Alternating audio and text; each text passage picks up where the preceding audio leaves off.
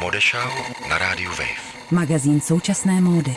Zika a Lída Ascher jsou osobnosti, které teď budou v Česku známější díky výstavě připravované v Umělecko-průmyslovém muzeu v Praze, ale troufám si říct, že teď aktuálně zase tolik lidí nezná, pokud se vyloženě nezajímají o textil v souvislosti s výtvarným uměním. Já právě teď natáčím s Konstantinou Hlaváčkovou, kurátorkou výstavy, která se připravuje a která je právě věnovaná těmto zajímavým osobnostem a jejich tvorbě. Pěkný den. Dobrý den. Pojďme připomenout, odkud vlastně Lída a Zika Ascher jsou, jak souvisí s českým prostředím a co přesně tedy oni dělali a jestli začali už u nás nebo až venku. Měla jste pravdu, když jste říkala, že jméno Lída a Zika Ascher u nás nikomu nic neříkají. A je to trošku náš dluh, protože Zika Ascher se narodil v roce 1910 do obchodnické pražské rodiny s textilními produkty, především s hedvábím a také s vlnou.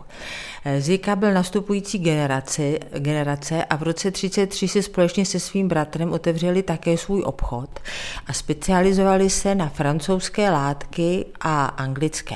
Ty francouzské látky, které dovážely, byly nejvyšší úrovně, protože dovážely látky, z kterých se aktuálně šily modely v salonu Coco Chanel, v módním domě Schiaparelli a podobně.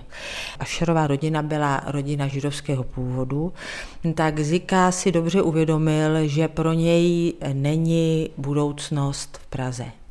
V roce 1938 se seznámil se svojí budoucí manželkou Lídou, která byla z křesťanské rodiny a které tady tedy nic nehrozilo, ale rozhodla se se Zikou spojit svůj osud. Vzali se 18. února v roce 1939, takže úplně tedy opravdu v době velice napjaté, a krátce před 15. březnem 1939 odjeli na svatební cestu do Norska. Já myslím, že to byla takzvaná svatební cesta, protože oni z Norska se velice rychle přemístili do Velké Británie, kde zažádali o azyl a kde začali tedy nový život. To jméno Ascher dnes není spojené už jen s obchodem s látkami, s obchodováním s nějakým, i když velmi kvalitním a krásným textilem, ale také s autorskými motivy na textilu. Jak vlastně tohle vzniklo? To souvisí s tím, co Zika Ascher s Lídou začali podnikat v Anglii, protože Zikovi bylo jasné, že nemůže pokračovat tak, jako pracoval v Praze, to znamená prodávat látky, ale že musí si najít nějakou novou cestu, kde by se na britském trhu tradičně velice tedy bohatém na textilní produkty, aby se uplatnil. A jeho myšlenkou, na které postavil vlastně, dalo by se říct, celou svoji kariéru a zapsal se opravdu do světových dějin textilního designu, bylo to, že začal oslovovat ty nejvýznamnější výtvarníky, kteří do té doby neměli s textilním designem vůbec nic společného. Takže on během války oslovil Henryho Moora, protože Moore, slavný sochař, nemohl vytvářet své obrovské plastiky a rozhodl se, že se tedy bude věnovat své druhé velké lásce, a to byly kresby. A se Zikou se domluvili, že z jeho bohatých náčrtníků vyberou kresby, které budou vhodné na látky. Zika začal vyrábět látky ve svých vlastních dílnách podle Moorových návrhů a posléze oslovil ještě druhého umělce polského původu Felixe Topolského, a to byli takoví dva jeho první spolupracovníci, na základě kterých se tedy rozjížděla jeho kariéra. A Zika krátce po válce odjel do Paříže, kde se rozhodl oslovit ty nejvýznamnější světoví umělce, jako byl Matisse, Picasso, Derain, Cocteau a podobně. A všem těmto lidem nabídl spolupráci na vytváření textilního designu. A u mnohých uspěl. Takže se rozvinula velice zajímavá spolupráce třeba s André Matissem.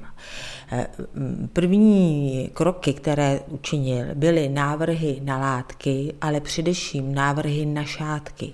Zika v relativně krátké době vytvořil sérii zhruba 37 šátků, kterým říkal Squares. Podle návrhu právě těch jmenovaných umělců a ještě mnoha dalších. Pojímal to tedy opravdu jako umění k nošení a výsledek této práce prezentoval v roce 1948 galerii Lefebvre v Londýně, kde byly tyto šátky vystavěny právě na tom pomezí. Jsou to šátky, jsou to obrazy. Nicméně se z toho stala velice úspěšná kolekce, která bezprostředně objela celý svět. A v roce 1947 také doputovala do Prahy, protože po skončení války Zika měl v Praze se svým bratrem stále obchod. Takže v roce 1947 v prosinci v pražském Mánesu byla vystavena tato v té době už velmi věhlasná kolekce šátků a posléze putovala do Vídně. Je takovou zajímavostí, že když byla tato výstava ve Vídni, tak u nás proběhl jaksi revoluční zvrat 25. února a zachoval se v archivu u Escherů článek otištěný ve švýcarských novinách R und Sie, kde na dvou stránce byla reportáž o Escherových šátcích vystavený ve Vídni. Na dalších stránkách byla reportáž o komunistickém uchopení moci v Československu. Takže to jsou takové zajímavosti, historické souvislosti.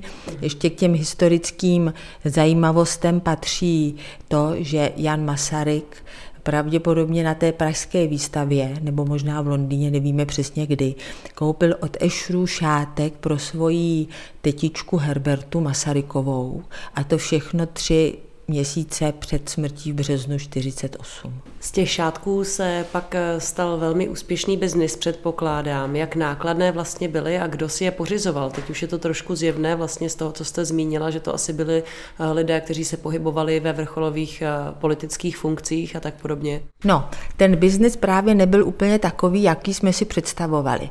Já jsem se na toto Petra Eschera několikrát ptala, protože se mi právě zdálo, že to muselo být velice úspěšné. A on mě vysvětlil, že ta úspěšnost byla problematická, protože tyhle ty šátky si začaly objednávat luxusní obchody s módou, že se prodávaly třeba v amerických galeriích, ale že je Zika také chtěl prodávat v lepších módních domech, abych řekla, nebo v obchodních domech.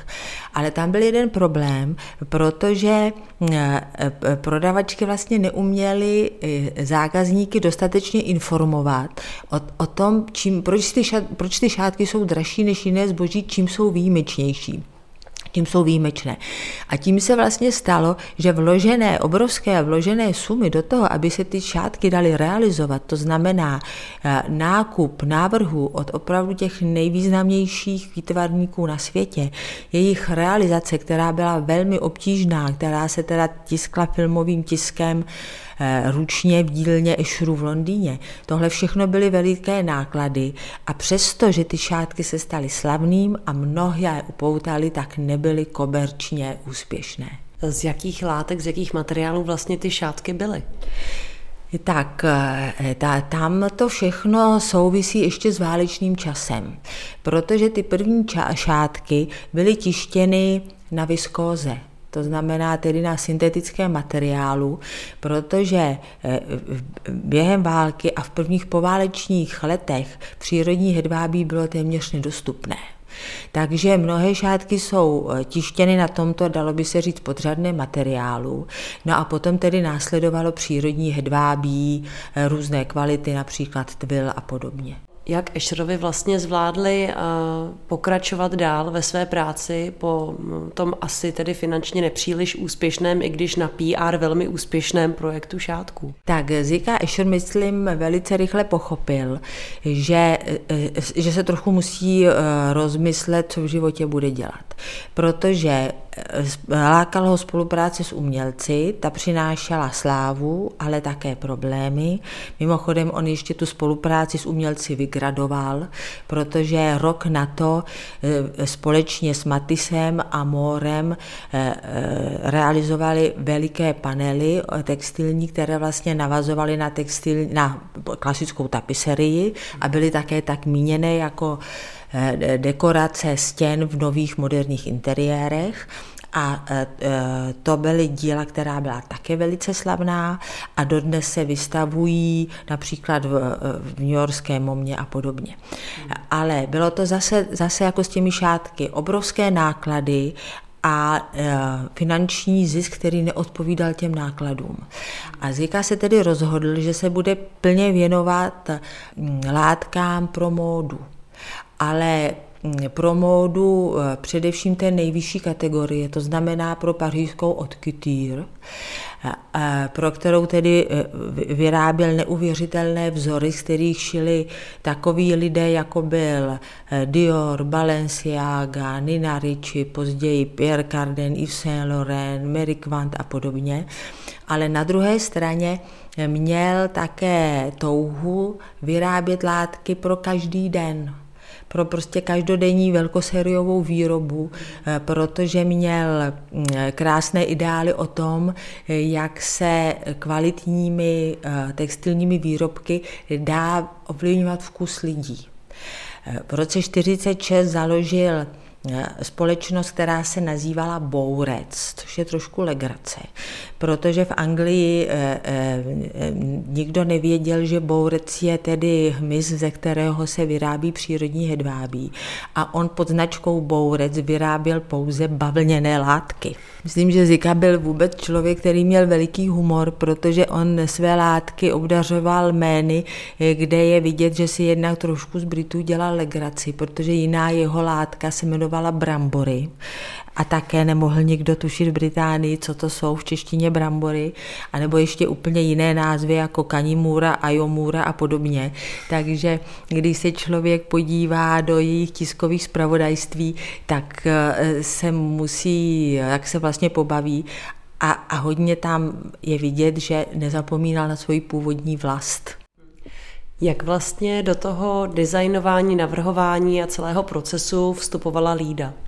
Tak Lída byla člověk, který byl pro Ziku nejenom životní partner, ale i v té činnosti designové velice důležitá, protože během války Zika se přihlásil do československé armády ve Velké Británii a Lída zůstala v Londýně, mimochodem v Londýně bombardovaném, což je vlastně hrozně těžké si tedy představit, že člověk byl denně ohrožován na životě a zůstala tam sama a měla za úkol nějak kultivovat a snažit se uplatnit na tom britském trhu omezeném válečnými restrikcemi.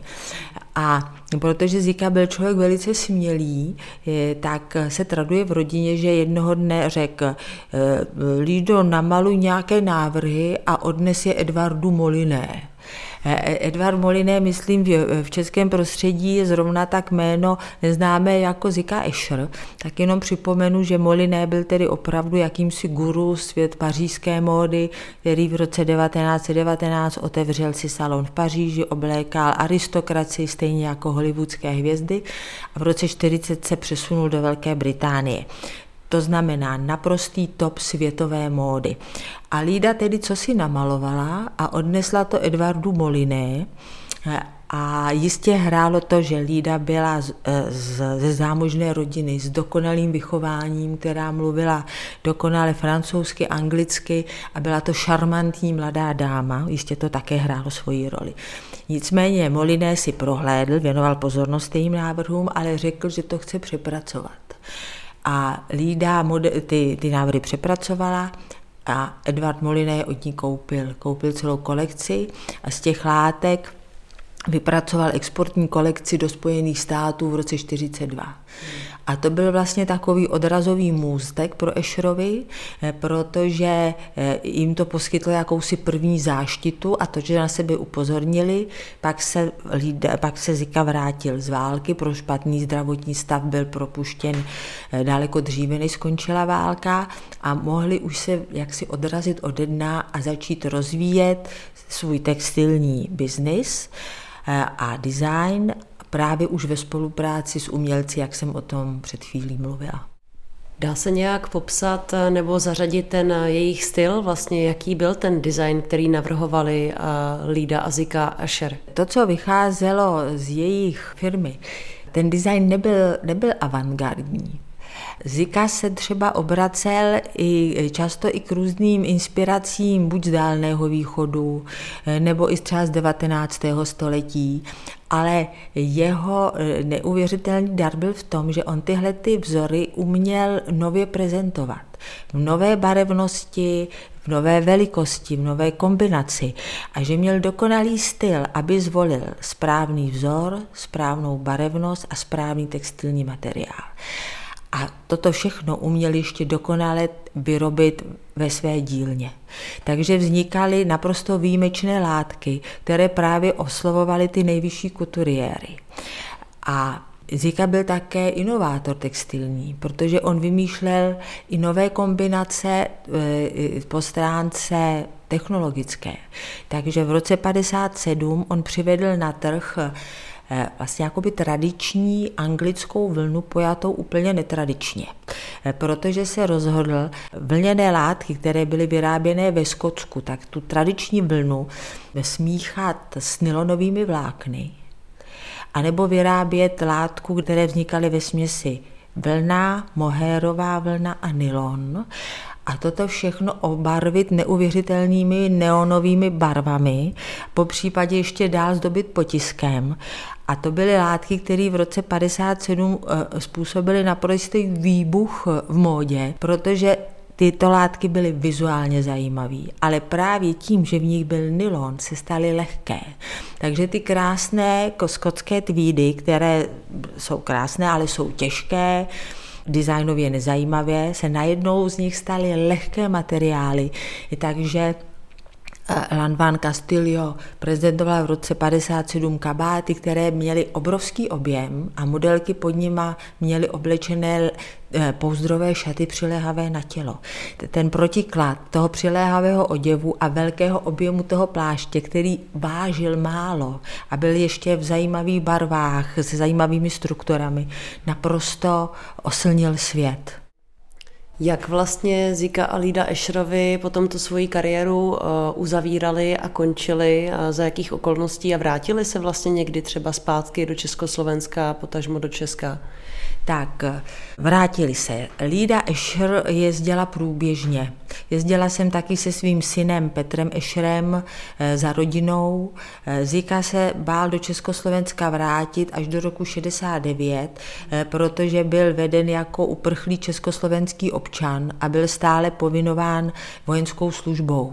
Takže byl vlastně jakoby zběh. Takže se bál vrátit a teprve v 70. a 80. letech do Československa občas zajížděl. Nikdy ovšem nestratili vztah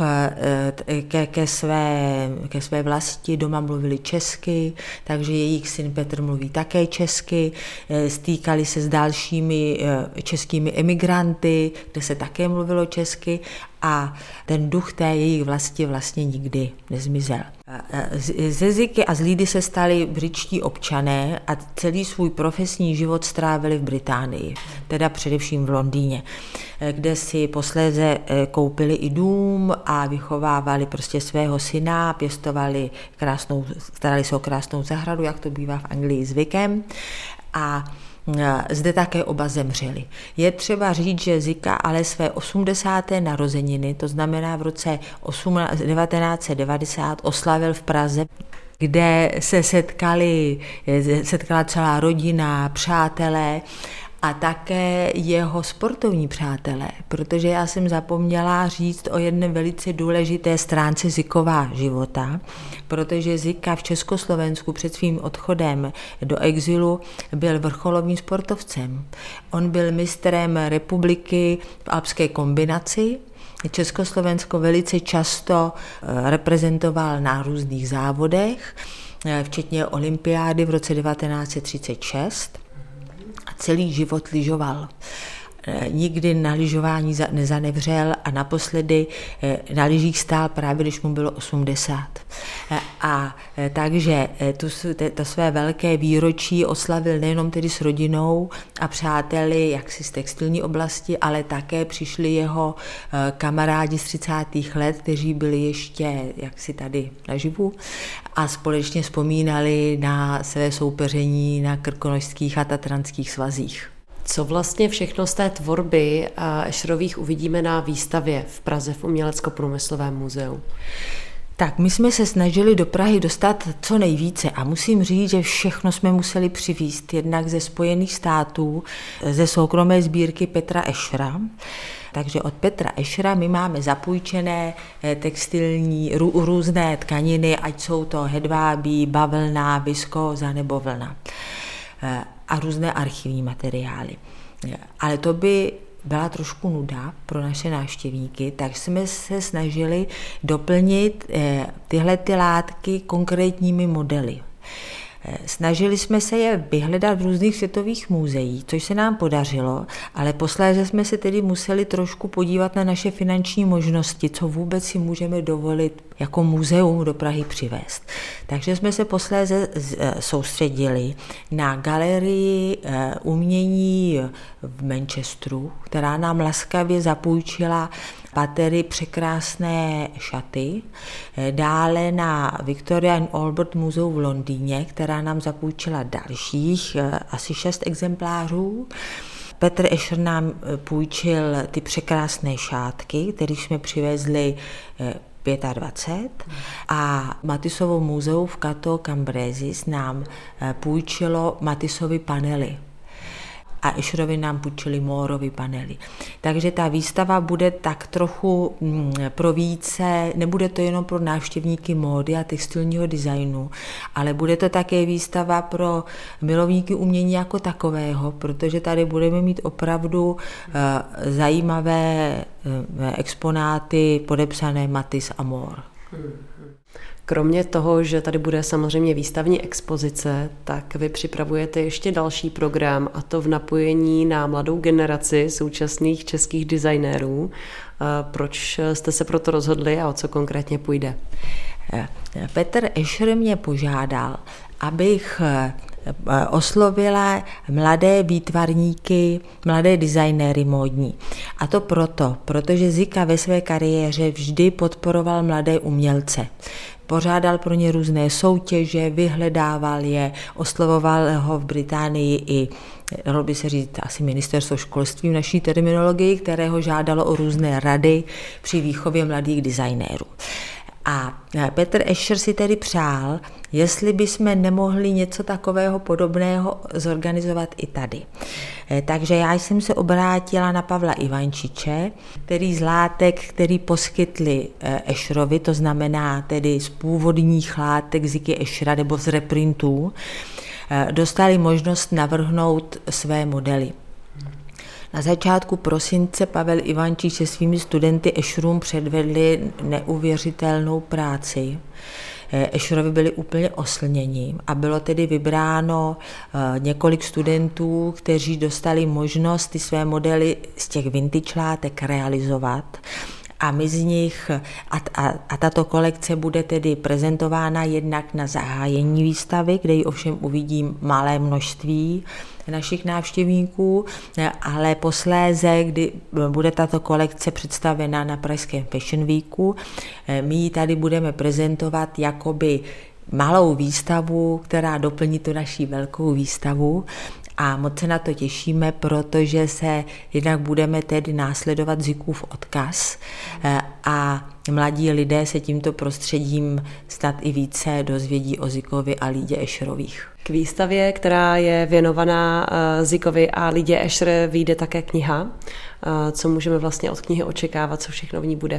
Vydává ji Umělecko-průmyslové muzeum ve spolupráci s nakladatelstvím SlovArt, bude v české i anglické mutaci a půjde tedy do anglické distribuce, což jsme moc rádi. Kniha si kladla za cíl zachytit život Ziky Aschera ještě v jeho vlasti, takže je velká část věnována jeho rodině a jeho působení do roku 1939. No a potom dále tedy jeho velké kariéře, ale stále jsem se snažila nezapomínat na lidské osudy. Takže připomínat nejenom tu kariéru, ale co je trápilo. Trápilo, že nedostali britské občanství, že neměli ani československé pasy, že se museli bát vrátit do své vlasti a pochopitelně tam hraje také velkou roli židovský původ Ziky, který jistě hluboce ovlivnil jeho mladá léta a vlastně ho poznamenali na celý život. Poslední dotaz směřuje vlastně na ten samotný název výstavy, jmenuje se Šílený hedvábník. Zní to skvěle, ale má to nějaké reálné opodstatnění? Ano, zní to šíleně, ale my bychom si nedovolili tenhle ten název použít, kdyby to opravdu nemělo nějaký reálný podklad. Takže sportovní československý tisk označoval Ziku Aschera titulem Šílený hedvábník pro jeho šílenou, rychlou a nebezpečnou jízdu na lyžích. No a byl pochopitelně známý jako majitel obchodu, kde se prodávalo především hedvábné zboží. Takže proto Šílený hedvábník. My jsme se trošku báli, že nám to nedovolí Petr Ešer, že se mu to bude zdát málo důstojné, ale dopadlo to dobře. On se taky velice stotožnil s tímto názvem, takže máme Šílenýho hedvábníka.